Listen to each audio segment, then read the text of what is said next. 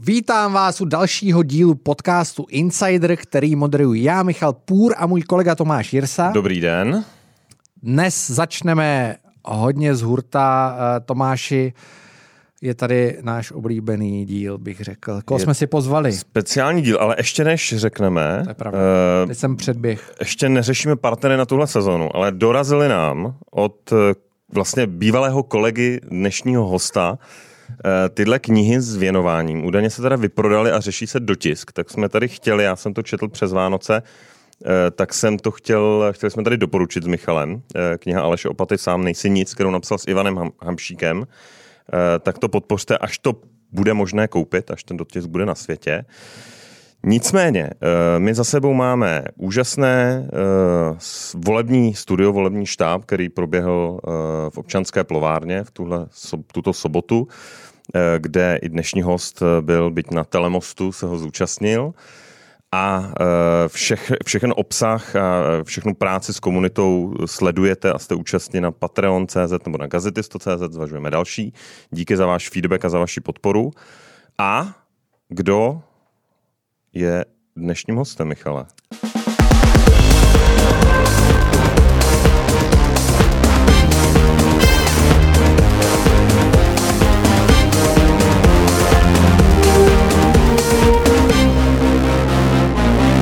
Již po druhé za rekordně krátkou dobu je naším hostem generál Petr Pavel. Dobrý, Dobrý den. My jsme, my jsme přemýšleli, tak první otázka na knihu teda. Už jste to četl? Ne, nečetl, mě ji ale slíbil, eh, zatím eh, ještě jsem ji nedostal, tak doufám, že když už je vyprodaná, takže mi jednu schoval. Mě Ivan Hamšík teda říkal, že dotisk je zhruba do měsíce nebo, nebo do dvou, takže Tak možná to- už na hradě si počtete. Budu trpělivý a počkám. A my máme i věnování, jak můžete vidět. Krásný. Nicméně, my jsme přemýšleli uh, po tom velmi úspěšném prezidentském speciálu, kam uh, celý Insider a ten prezidentský speciál posunout, což si myslím, že není jednoduchý, protože měl velký ohlas, ale vymysleli jsme to. Vymysleli jsme speciál, kterému říkáme prezidentská kancelář a říkali jsme si, že uděláme první debatu, která se věnuje tomu, co skutečně prezident dělá a ne to, o čem mluví, eh, že zvyšuje důchody a zabrání válce, tím se nechci nikoho dotknout. Eh, Pozvali jsme oba, vy jste první, kdo dorazil, takže Vy jste asi neměli na mysli to, co dělá ten současný prezident, že jo? To bychom tady řešili poměrně jednoduché věci. to jsme úplně eh, neměli. Ještě než začneme, co to znamená? To znamená, že jsme si pozvali experty vaše, se kterými se radíte nebo budete radit a eh, budeme probírat jednotlivé scénáře toho, co se může stát a co vy reálně budete řešit. Ale než Ještě předtím dostaneme. eh, jsme se obecně chtěli zeptat eh, na to, jak teďka těch několik dní od toho prvního kola eh, se vlastně cítíte. Eh, Jak to je? Zažil jste si v životě už řadu krizových situací, tak jak ve srovnání třeba s plnohodnotnou vojenskou operací na Balkáně je několika měsíční intenzivní politická kampaň. Na stupnici Vyčerpávající. 1 až 10, kde 10 je válka, Dejme tomu, tak dejme tomu. jsme někde kolem pětky. Tak to je pohoda, ne? Takže vyklusáváte. Zatím, zatím je to dobrý. Jo. vyklusáváte. Eh, Když jde o vašeho soupeře, se kterým jste poměrně podle očekávání postoupil do druhého kola, ta kampaň vyvolává obrovský napětí a ta teď na obou stranách, na, v obou těch táborech je napětí. Moje žena mi vždycky volá, říká, já už to nevydržím, eh, musíš mě něčím uklidnit, jo. A teď nebudu říkat žádnou politickou preferenci, ale protože žádá ode mě další a další informace a já už jí nemám co říkat. Jo. Uh, tak jak byste ji uklidnil? No především eh, nestrácet hlavu. Já si myslím, že to je asi základní. A dneska vidíme eh, stále víc a víc, eh, že ta volba teď ve druhém kole se profiluje ne jako souboj o následnictví Miloše Zemana, ale že se víc a víc eh, profiluje jako souboj dvoj naprosto odlišných světů. A eh, kde ten jeden svět eh, je reprezentován překrucováním faktů, možná zkreslováním situace mm, často mm, prázdnými hesly, která sice na první pohled vypadají dobře, ale jsou bez obsahu. A na druhé straně snahou o férový přístup, důstojnosti k lidem a snahou nacházet řešení, která opravdu vedou k cíli. A bude záležet skutečně na tom, jak moc se lidé nechají nebo nenechají zastrašit, jak moc se nechají nebo nenechají obalamotit právě jednoduchými, i když možná atraktivními frázemi a jestli se rozhodnou proto zase mít trochu srozumitelnou komunikaci, byť se jim nemusí vždycky líbit, protože, jak víme, tak pravda ne vždycky je příjemná. Já si vzpomenu na ten náš první díl vlastně před tím prvním kolem. Já jsem se vás ptal, čeho si i na těch protikandidátech ceníte a mám pocit, ne úplně, že vás budu citovat přesně, ale říkal jste, že u Andreje Babiše jste schopen ocenit určitou urputnost eh, a cílevědomost, tak eh, před tím prvním kolem on se úplně té kampaně, on se tak jako z dálky koukal do debat, moc nechodil. Začínáte už teďka trošku tu urputnost eh, pocitovat v tom přímém kontaktu jako jeden na jednoho? V tom druhém kole? No, já bych tady použil eh, slova Andreje Babiše, takže to není eh, žádná moje urážka. On o sobě sám řekl, že je urputný hovado. Eh, a samozřejmě ta urputnost je na něm vidět, o tom není pochyb. Stejně jako je na něm vidět pracovitost, ale i posledně jsem tady řekl, že to, že někdo pracuje 20 hodin denně, ještě neznamená, že ta práce k něčemu je, nebo že směřuje správným cílem, teda správným směrem. A to se ukazuje. Andrej Babiš se určitě poučil a je pravda, že ty jeho návštěvy u Miloše Zemana mu něco dali, protože si z toho vzal to, že když se bude účastnit méně debat, tak na to může možná i získat. A proto také v tom prvním kole se vlastně zúčastnil pouze té jedné a všem ostatním se vyhnul, aby nemusel být konfrontován se svými protikandidáty. Nicméně teď bude ve čtyřech, pokud se nepletu. Jedna byla dneska debata deníků, zítra je Blesk, pak je Nová Prima, no Prima a Nová. Na české televizi jsem pochopil, že budete asi sám. Vypadá to tak, že mi poskytl Andrej Babiš ten prostor, ano. Takže eh, na to, to, to jsem, ne, nechtěl bych být úplně v kůži české televize, protože to je samozřejmě složitá situace, zejména pro toho moderátora. Um, co od toho čekáte? Dneska jsem se díval na tu debatu deníku, um, takový zahřívací kolo, mi to připadalo. Je to tak?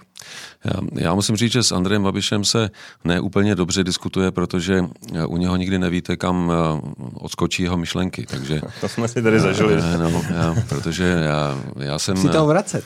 No já jsem zvyklý eh, odpovídat na otázky.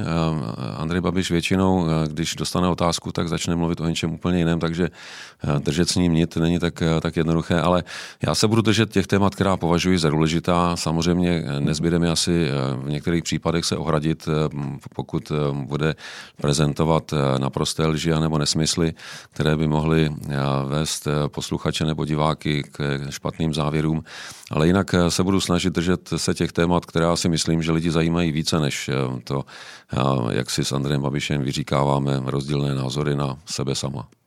Tak, Dobře, já bych první část teda ukončil a e, vlastně zeptal bych se vás, e, máme tady čtyři e, hosty, které, s kterými bychom rádi probírali ty jednotlivé pasáže v rámci, nebo oddělení v rámci prezidentské kanceláře těch pravomocí. Můžete vy je sám za sebe vlastně představit? No, mohu samozřejmě, protože eh, se všemi třemi uh, už jsem v minulosti mnohokrát eh, nejenom hovořil, ale taky jsem se snažil od nich něco dozvědět, protože si jich vážím jako odborníků na své oblasti. A naprosto to koresponduje s tím, že já jsem vždycky říkal, že jsem dalek toho, abych předstíral, že rozumím všemu. A když mám možnost se poradit s někým, kdo své oblasti opravdu rozumí a je ochoten se se mnou podělit o svoje zkušenosti a rady, tak toho vždycky rád využiju. A vůbec to neznamená, že ten, s kým se radím, musí být můj spojenec, protože já jsem byl rád, když se se mnou podělil o rady i někdo, kdo má naprosto odlišný názor, protože si aspoň můžu udělat ucelenější obrázek. A dnes těmi třemi, se kterými tady budeme mluvit, jsou, když to vezmu podle pořadí, ani ne tak důležitosti, ani ne tak věku, jako spíš asi podle těch témat, jak půjdou po sobě, tak je to ústavní právník profesor Jan Kysela, Já jehož názory si vždycky rád poslechnu, nejenom proto, že má svůj specifický způsob podání velice srozumitelný, ale hlavně proto, že je, pokud je ústavní právo, odborníkem zcela jistě univerzálně respektovaným, který ví, o čem mluví. Potom eh, na zahraniční politiku eh, Michal Žantovský, kterého znám taky dlouhé, dlouhé roky a určitě o zahraniční politice, ale nejenom eh, o ní, toho ví hodně, takže budu rád, že tady dnes bude moci rozšířit nejenom mé obzory, a e, konečně David Marek, e, ekonom, e, který dokáže i velice složité věci popsat naprosto srozumitelně. A čeho si cením nejvíc, když se spolu bavíme o složité problematice ekonomiky, financí, že dokáže občas vypnout nesrozumitelný jazyk odborníků a mluví se mnou, takže to pochopím i já, takže si toho moc cením. Nakonec se překvapení, to jsme si vybrali přímo člověka z týmu, Přijde si sem sednou ještě Markéta Řeháková, vaše mluvčí a budeme se bavit o komunikaci. Pokud vyhrajete, jak to bude probíhat, zhodnotíme trošku to, co probíhá teď. Eh, já bych šel na ten první scénář. Jdem na to. První blok a to je profesor Jan Kysela. My ho tímto zveme ke stolu. Tak, eh, vítáme ústavního právníka eh, Jana Kyselu. Já bych možná úplně dal ten první jako nejobecnější dotaz. Jak vy byste eh, po té změně eh, vlastně volby prezidenta, protože dneska máme třetí přímou volbu hlavy státu, definoval to, jak ta role vlastně se v postupem času změnila a jakým způsobem otestoval ty limity vlastně dosavadní prezident Miloš Zeman a kde je možná eh, šance najít nějaký jako balanc a eh, řekněme vrátit se do těch limitů ústavy. Hmm. Já myslím, že Přímá volba představovala určitou dispozici k proměně toho ústavního systému, ale k té proměně nemuselo nutně dojít v závislosti na tom, kdo by byl tím přímo zvoleným prezidentem, protože podíváte se do roku 2013, tak řada těch kandidátů působila takovým konvenčním dojmem. Byl by zvolen třeba pan Fischer, asi se nedá úplně očekávat, že by vyrazil směrem jako Miloš Zeman. Takže v zásadě šlo o to, že se může stát něco neblahého, kvůli tomu taky byla přímá volba obecně kritizována, spochybňována, protože polieteli toho prezidenta eh, nějakými steroidy, nějakou živou vodou, která plyne z té přímé volby, tak ho to může motivovat k tomu, aby vstupoval do nějakých konfliktů. Přičemž ty konflikty s vládou typicky nemají žádné produktivní řešení, protože on nemá žádné kompetence, kterými by mohl reagovat na to, že když se profiluje ve volbách jako ten, kdo něco slibuje, tak v zásadě nemá pozitivní kompetence, aby to něco mohl, mohl naplňovat. Takže jedna věc je to systémové riziko, druhá věc je osobnost Miloše Zemana a třetí faktor je to, že Miloš Zeman narazil na okolí, myslím politické okolí, které nebylo úplně silné, v tom směru by bylo schopné ho zatlačovat neúplně silný předseda vlády Bohuslav Sobotka a potom Andrej Babiš, který byl na něm v zásadě celou dobu závislý. No a když ty faktory sčítáte, tak potom docházíte k tomu, že se ocitáte v situaci, v níž se Česká republika nachází dlouhodobě. A ptáte se na to, co se s tím dá dělat, no tak pochopitelně úplně nejsnazší, eh, tak jako když pracujete s jakoukoliv funkcí, je vybrat si toho, kdo té funkci odpovídá z hlediska profilu, kdo si je vědom toho, v čem ta funkce spočívá a hodlá se jí přizpůsobit. Nikoliv, že očekává, že ta funkce se přizpůsobí jeho rozmarům, jeho naturelu. Tak to je asi jedna část odpovědi. A ta druhá část odpovědi, právě to prezidentství Miloše Zemana ukázalo, že ústava je šita na míru určitému typu lidí a otázka je, jestli bychom neměli počítat i s tím, že budeme mít k dispozici jiný typ lidí a jestli bychom jí v některých parametrech, nějakých dílčích ohledech neměli vybalancovat, zkrátka něco s ní udělat tak, abychom do budoucna čelili menším problémům, než jsou ty, kterými jsme čelili.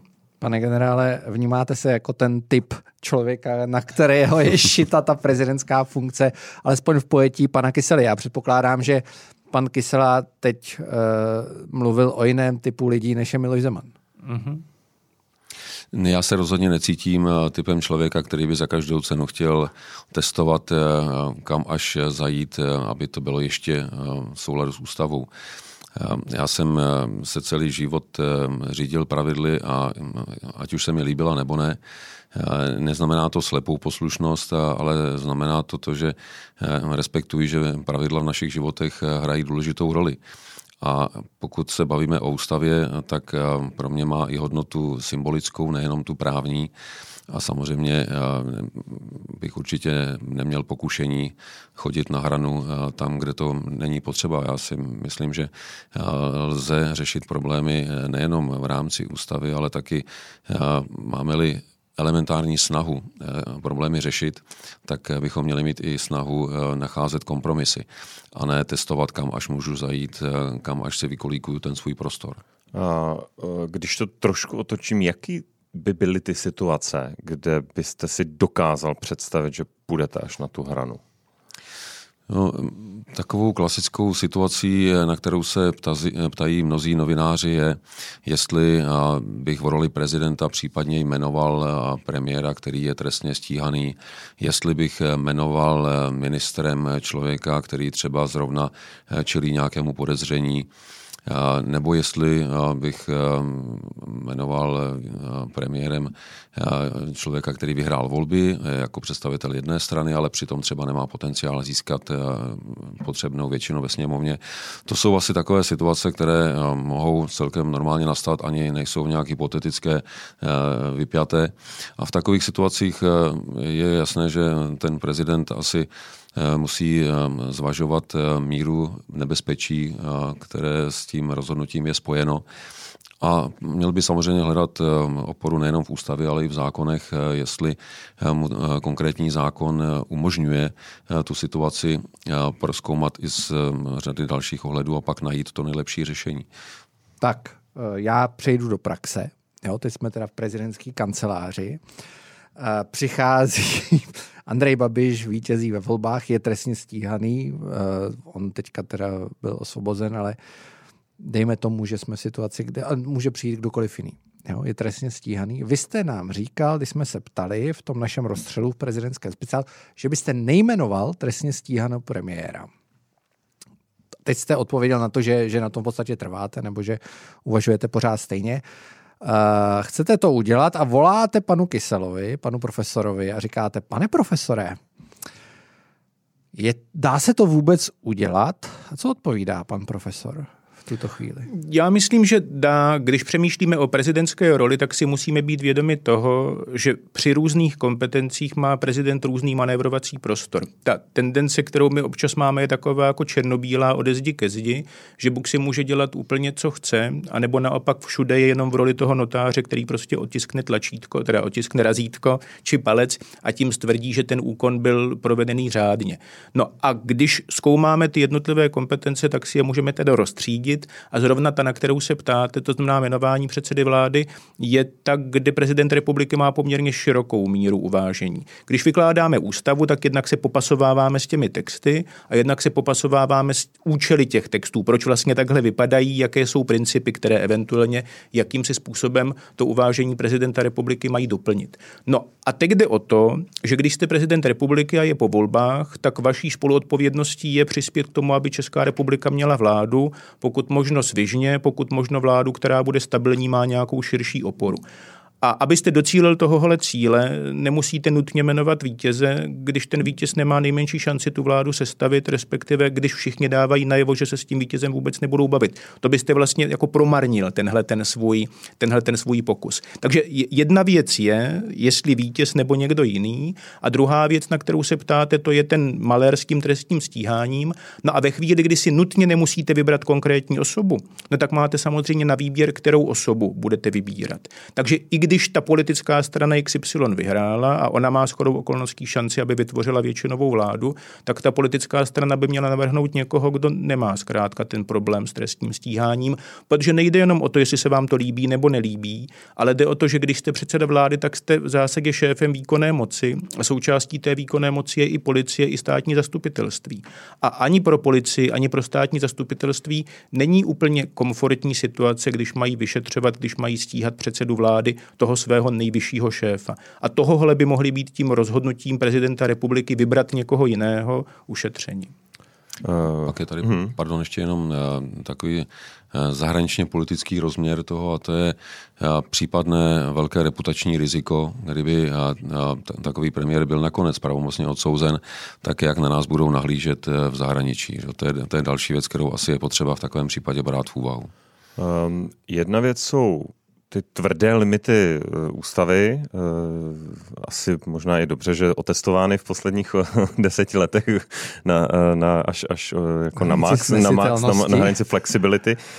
Zeptám se, je tady určitá i sada zvyklostí. Jedna z těch jako nej, největších je asi jmenování toho prvního na pásce po vítězných parlamentních volbách. Je ještě něco dalšího, co mm, vlastně vy byste řekněme, ctil nebo respektoval z toho, jakým způsobem se ta funkce jako dlouhodobě vyvíjí a, a považoval byste, byť to ústava vyloženě neříká, nezavazuje a nesvazuje vás, tak to jako respektovat jako zvyklost? Já bych zmínil možná jednu a to je jmenování bez zbytečných průtahů. Ono to, ústava to nespřesňuje, dokdy prezident musí jmenovat třeba vládu a Miloš Zeman toho často využíval, že ten, ten čas neuměrně natahoval. Já si myslím, že tady je celkem zřejmé, že ústava měla na mysli, že by to mělo být co nejdříve a ten termín tam nedávala z celkem zřejmých důvodů, že předpokládala, že prezident právě souladu se zvyklostmi bude jednat bez zbytečných odkladů. No, já, já k tomu přistupuju tak, že to tak chápu, že tady to má být bez zbytečných odkladů a určitě já bych eh, tu situaci nenatahoval uměle. Je ještě něco možná z těch dalších zvyklostí, eh, co byste dodal, eh, pane profesore? Ono to slovo zvyklost je trochu ošemetné, protože ono předpokládá, že dlouhodobě něco praktikujeme. Já mám skoro pocit, že je lepší slovo ústavní konvence, protože ta konvence nám říká, že bychom to měli praktikovat, i když jsme to čirou náhodou neudělali. Takže když navazujete na to desetiletí Miloše Zemana, tak je trošku ošemetné mluvit o zvyklostech, protože které to jsou ty, ty zemanovské. Já jsem nemyslel jenom po přímý volbě, ale jako řekněme vše, co Vůbec. se týká no, jako jen, Jenom listopadu. se mi zdá, že celou řadu věcí, které Miloš Zeman zdědil, eh, jako posunul, respektive obrátil v opak, takže jde o to, jestli ta zvyklost znamená, že pokračujete v té koleji, což bych teda dost nerad, anebo hledáte nějakou, nějakou jinou cestu. Takže tohle, to, co říká pan generál, to znamená, že, že vůbec jednáte, je dost podstatné, protože to byl vlastně klíč eh, u Miloše Zemana. Ústava je vymyšlená tak, že celou řadu prezidentových jednání koriguje, blokuje ale nemá moc žádné recepty na prezidentovo jednání. A to je vlastně to, s čím jsme se setkali s Milošem Zemanem. Já to neudělám, anebo abych to udělal, tak očekávám nějaké protiplnění, nějakou politickou koncesi, abych vám jmenoval velvyslance, tak určitá část těch velvyslanců taky musí být má, abych vám jmenoval vládu, tak chci tam mít svého člověka. To znamená, že když se vrátíte tam, kde jste být měl, jako ústavní prezident, tak to je vlastně úplně jako ideální bez ohledu na to, jestli to se zvyklostí nebo, nebo se, nebo s konvencí sou, sou, souvisí. Zkrátka vrátit se k té roli, to mi mhm. připadá důležité. Mm-hmm. Klasika, další typická situace, vy jste se k tomu trochu vyjádřil, ale teď myslím, že se spíš bavíme o tom jednání, nejednání, o tom dostatečně rychlém jednání. Ta okřídlená věta, prezident jmenuje ministra na návrh předsedy vlády. Eh, teďka máme situaci, kdy nemáme ministra životního prostředí nějakou dobu, což je asi do značné míry i to nejednání, eh, byť se s ním prezident eh, setkává, ale zažili jsme mnoho odmítnutí a pozor, aby jsme byli spravedliví, nedělal to jenom Miloš Zeman, ale dělali to i prezidenti před ním a pokud se nepletu, i Václav Havel, to asi budete vědět, někoho odmítl. Teď já už si to taky jako úplně dobře nepamatuju, nicméně, pan generále, jak si tohle přes, jak si vykládáte tuhle větu? Je to povinnost prezidenta jmenovat eh, na návrh předsedy vlády ministra, tak to vykládá jeden tábor, anebo uh, on v podstatě má tu možnost odmítnout? To je ta debata, jestli je tedy eh, prezident pouze automatickým vykonavatelem, anebo jestli tam je také nějaká část jeho vůle. Já si tady myslím, že Prezident samozřejmě má právo eh, mít eh, výhrady eh, ke komukoli z navrhovaných kandidátů, ale to, co si musíme říct, je, že za složení a výkon vlády odpovídá především premiér. Je to tedy na prvním místě jeho odpovědnost. A pokud premiér přijde s návrhem člověka, ke kterému má prezident výhrady, no tak by se to mělo řešit v rámci politické kultury tak, že se prezident sejdou s premiérem a řeknou si, kde je podstata problému. A pokud premiér na tom člověku trvá, no tak prezident by asi neměl vytvářet žádné umělé překážky. Měl by mu jenom připomenout, že samozřejmě riziko za případné selhání padá plně na jeho hlavu a že s tímto vědomím mu vyhoví a, a jmenuje. Takhle bych to asi viděl já. Určitě, Takže byste vyjádřil já, svoje pochybnosti a řekl by, že ale chcete respektovat vůli premiéra, jmenujete. Přesně tak. Já si myslím, že to je, že to je přesně o delegování pravomocí a také delegování odpovědnosti. Pane profesore, vy jste kýval, no, já, že souhlasíte? Já souhlasím, ne, myslím, že neúplně souhlasím s tím, co jste říkal vy u Václava Havla, Václava Klauze, protože mně se zdá, že první, kdo někoho nejmenoval, tedy nejmenoval ministra, byl až Miloš Zeman a to ještě pozdní Miloš Zeman.